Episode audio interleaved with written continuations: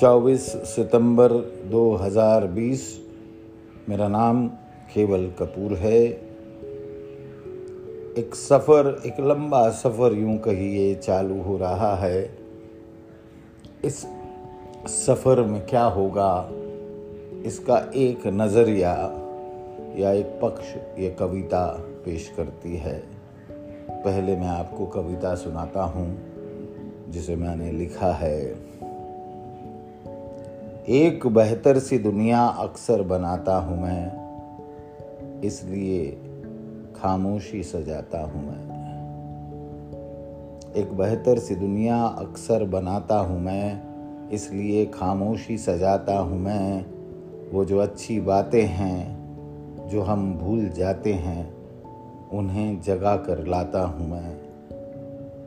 जब जब अंधकार गहरा होता है रूह लिबास छोड़ने लगती है, तब तब मैं सिराहने उम्मीद का खत लाता हूँ। इसलिए बहुत बातें बनाता हूँ मैं। एक बेहतर सी दुनिया अक्सर बनाता हूँ मैं।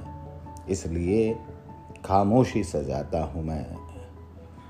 चंद लफ्ज़ों में जो ख़त्म हो जाए, ऐसे इश्क से परहेज खाता हूँ तुम, मैं, वो और मेरा और तुम्हारा या उसका, इन शब्दों से परे भाग जाता हूँ मैं।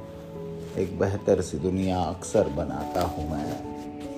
अब की बार जब आया हूँ तो कृष्ण की बात आप तक पहुँचाने आया हूँ। वो कुरुक्षेत्र जो हमें अक्सर युद्ध की याद दिलाता है, उसमें से गीता के कुछ प्रसंग लाया हूँ मैं।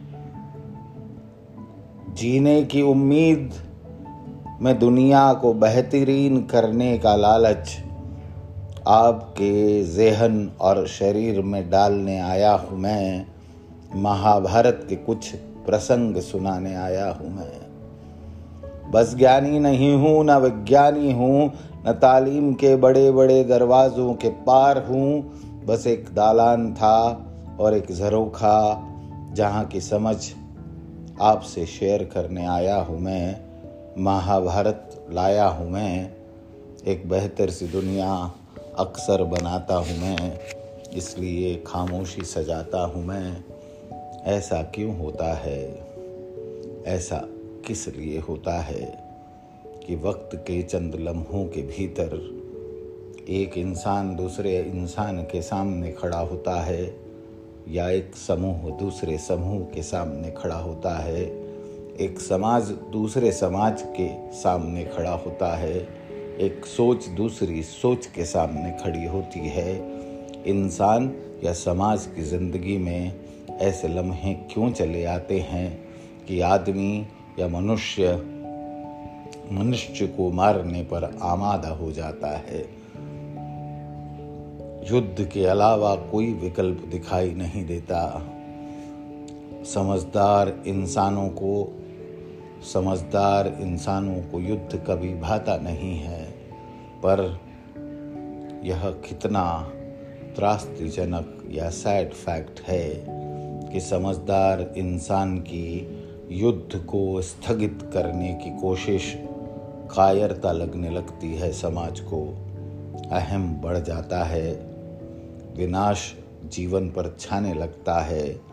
ऐसे विकट लम्हों में रास्ता क्या है? ऐसे भीषण संकट में रास्ता क्या है? विकट मतलब बहुत गंभीर, स्थगित मतलब पोस्टपोन ऐसे नाजुक लम्हों में धर्म क्या कहता है? कर्म क्या कहता है? वक्त की ज़रूरत क्या कहती है? इंसान है, मुझे लगता है कि इतिहास से कभी नहीं सीखता। शांति के फायदों को जानते हुए भी उसका मन या दिल उस तरफ़ आता नहीं है। और वह अगर गौर करें तो लगातार युद्ध के सामान को जुटाता रहता है। मैंने अक्सर देखा है यह अपने आसपास के दायरों में कि मोहब्बत को हम कम पालते हैं, नफ़रत, ईर्ष्या, बदला, इन सबको ज़्यादा। आइए उस तरफ़ चलते हैं जिसके लिए यह सफ़र की शुरुआत की गई है। ये सबसे पहला वो लम्हा है जो महाभारत में सबसे ज़्यादा मायने रखता है। सबसे ज़्यादा मायने इसलिए कि मुझे लगता है यहाँ से वह शुरुआत हुई थी, जिसे हम सब जानते हैं। एक घटना है जिसमें महर्षि व्यास गांधारी से मिलने के लिए हस्तिनापुर आए। जब उन्होंने सफ़र तय किया और हस्तिनापुर पहुँचे तो गांधारी के भीतर कोई लालच नहीं था। गांधारी को व्यास जी से किसी किस्म की कोई उम्मीद नहीं थी। उनका एक कर्तव्य था, वो अपनी ज़िम्मेदारी को समझती थी। इसलिए उन्होंने महर्षि व्यास की जितनी मुमकिन सेवा हो सकती है की, इस सेवा से महर्षि व्यास बहुत प्रसन्न हुए या खुश हुए। क्योंकि आदमी जब सफ़र से आता है, एक जगहों से दूसरी जगह चला आता है तो थक जाता है। विराम के कुछ लम्हे चाहिए होते हैं देख रेख या देखभाल और कुछ और चीज़ें जो जीवन के लिए ज़रूरी हैं। गंधारी एक जिम्मेदार स्त्री की तरह इस बात से वाकिफ थी।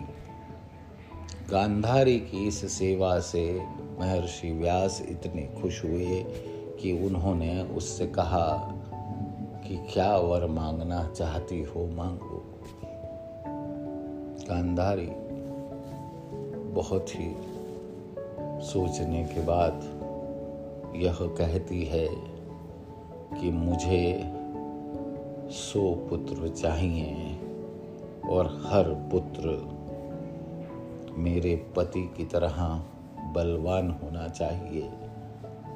गांधारी के पति, आपको जैसा कि पता है, धृतराष्ट्र थे।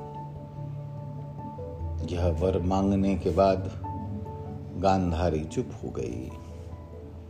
यहाँ से मैं सिर्फ़ आज इसलिए रोक रहा हूँ, यह बहुत छोटा सा प्रसंग है। पर मैं चाहता हूँ कि इसे सुनने के बाद आप थोड़ा सा पढ़ने की कोशिश करें। गांधारी महर्षि व्यास और साथ ही पढ़ने की कोशिश करें। कुंती, दुर्योधन और युधिष्ठर, जो कि ये सारे पन्ने अगले एपिसोड में खुलेंगे। पर मैं आपको एक और बात बताना चाहता हूँ कि इस प्रसंग को सुनने के बाद आप यह जान पाएँगे कि कभी कभी वर्तमान में उस लम्हे में लिया गया एक कदम किस तरह से भविष्य को प्रभावित करता है। हमारी कोशिश ऐसी होनी चाहिए कि वो कोई भी कदम हम लें, उसे सोच समझ कर ले, ताकि हमें बाद में किसी किस्म के पश्चाताप या रिग्रेट को ना झेलना पड़े। हमारा एक कदम कई दिशाओं को खोलने का मादा रखता है।